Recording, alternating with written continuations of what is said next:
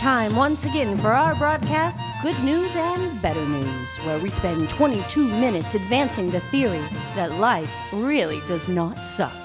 And now, here is our host, author, screenwriter, and podcastman, Jonathan Richard Kring. His name was Galileo.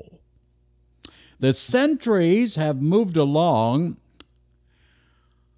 and brought us a picture of this man, and now he's basically referred to as the father of modern science. Now, wait a second. You see, during his lifetime, he was not called the father of modern science. Matter of fact, he was called a kook, a necromancer, and a heretic. I can tell you right now, any one of those names, any one of those three names will cause you to lose favor on your local neighborhood watch. After all, a kook is someone who may be mentally deranged. A necromancer is a person who might dance with the devil in the pale moonlight. And a heretic is just someone who dares to question the doctrine of the church. Galileo just got tired. He got tired of staring up into the heavens, wondering what all those lights were about.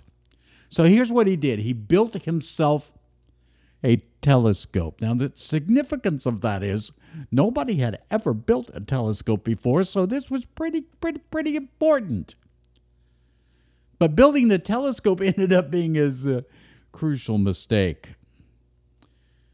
See, if you want to remain acceptable in your present era, don't build anything that makes you see things more clearly. Galileo came to a conclusion. Here it was. He told everybody around him that the earth does not live as the center of the solar system or the universe. But the earth revolves around the sun, not the other way around. Even though the religious system and the intelligentsia of the day had no basis at all for thinking that the earth was the center of things, it didn't prevent them from holding that truth was self-evident. So Galileo was tried, persecuted, and roundly rejected as a person who had no regard for the real truth. Nowadays, his accusers look like buffoons. And as I told you earlier, he is deemed the father of modern science.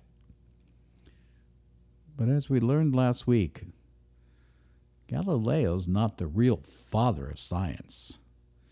Maybe a well-intentioned uncle, but the true father of science is the Spirit of God, manifesting itself, revealing itself, showing itself to be real through science.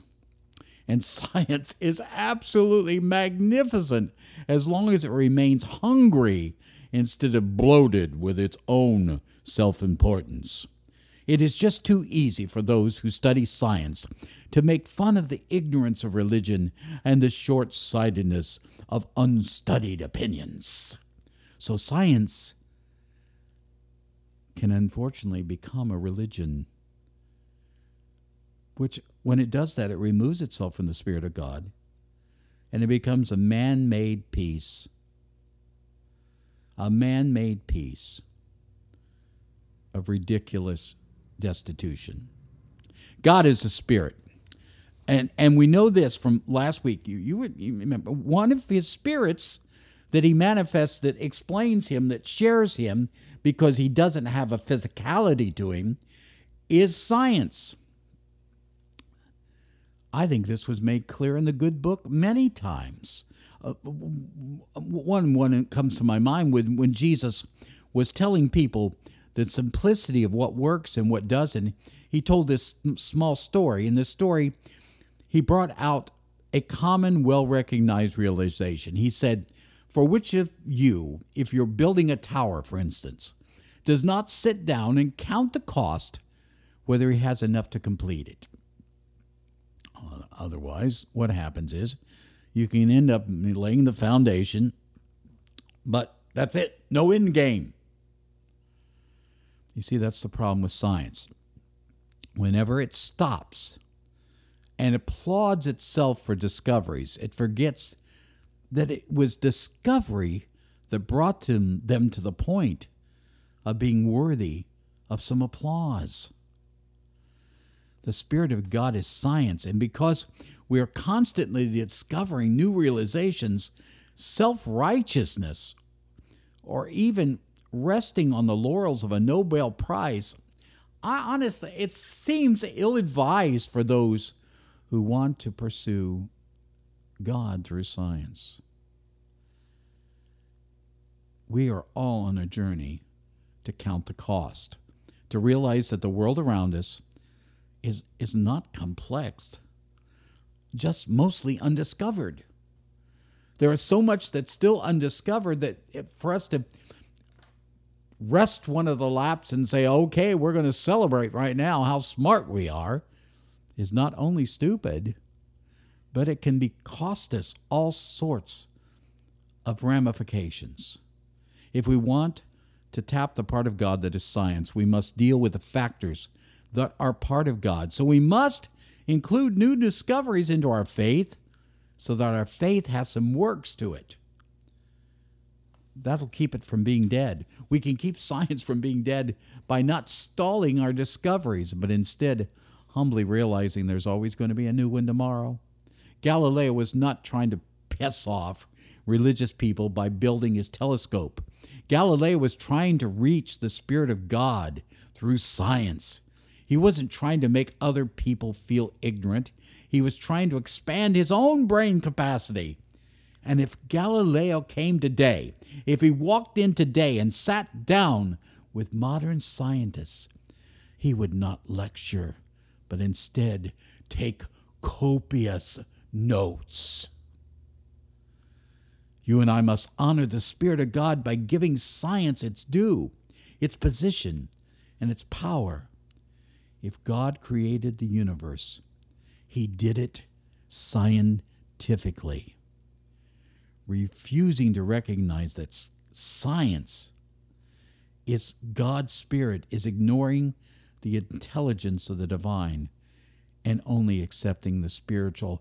It doesn't matter what we do. Whenever we put a foot down, even today, when we say, well, I just don't believe in climate change. I don't know what I think about climate change. We shouldn't have an opinion on climate change. But I do know this.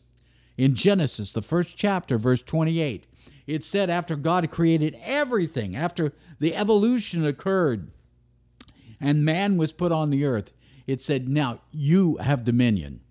You have the responsibility to make sure this thing runs well. You've been given the intelligence to do it.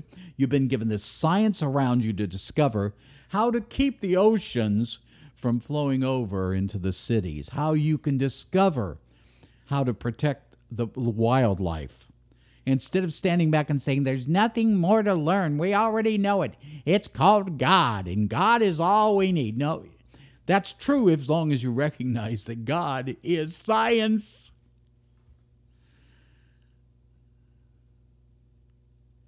We got to give science its due. There are three things that are necessary to be a good, God-fearing, scientifically minded traveler. They aren't real complicated, but they must be followed faithfully because without faith, it's impossible to please the God of science. Number one, discover, but don't tout. The blessing of discovery is what should bring joy to our hearts, not discussing how brilliant we were when we uncovered something that was always there. We just found it. When you come across something that was placed by creation and evolution on this planet, consider yourself an unprofitable servant. In other words, you're simply doing what you're supposed to do. Learn without bragging. Can we get that one across? Let's learn without bragging. Number two, step back when you learn something. Step back when you uncover something. Step back when you discover something. And listen for contradictions to your ideas. Does this piece of enlightenment you've discovered receive confirmation in the other elements of the earth, the solar system, the Milky Way, and the universe? Galileo, looking through a telescope, discovering that the sun was large and many things were encircling it, came up with a notion that confirmed many portions of human life rather than contradicting them, just so you could protect a church doctrine which had no foundation in anything but tradition. But as I said, Galileo today, if he came in our world today, he would be a first grader in a doctorate program of scientific discovery. And Galileo would gladly take his position with his crayons, construction paper, and jar of paste, and sit there and wait to be enlightened. See, finally, after you've used what you've discovered instead of bragging about it, and then stood back and allowed your revelation to be contradicted if necessary, don't go on a tour to discuss your little piece of magic. It's too soon, right? What you need to do is this.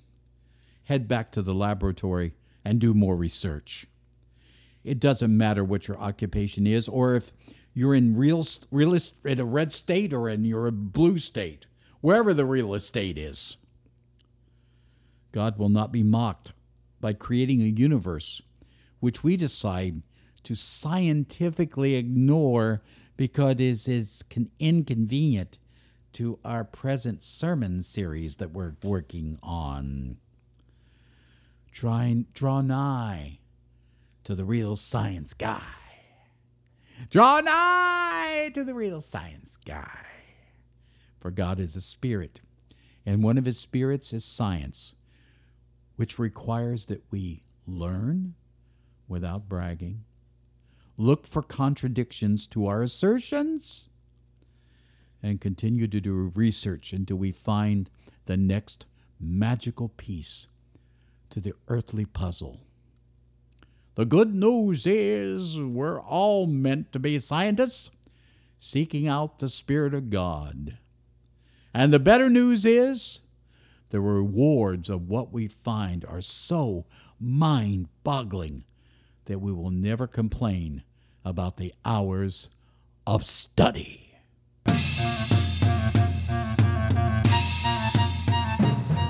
That's it for today. Stay tuned next week when we will gather once again and find ways to put the pin back in the grenade.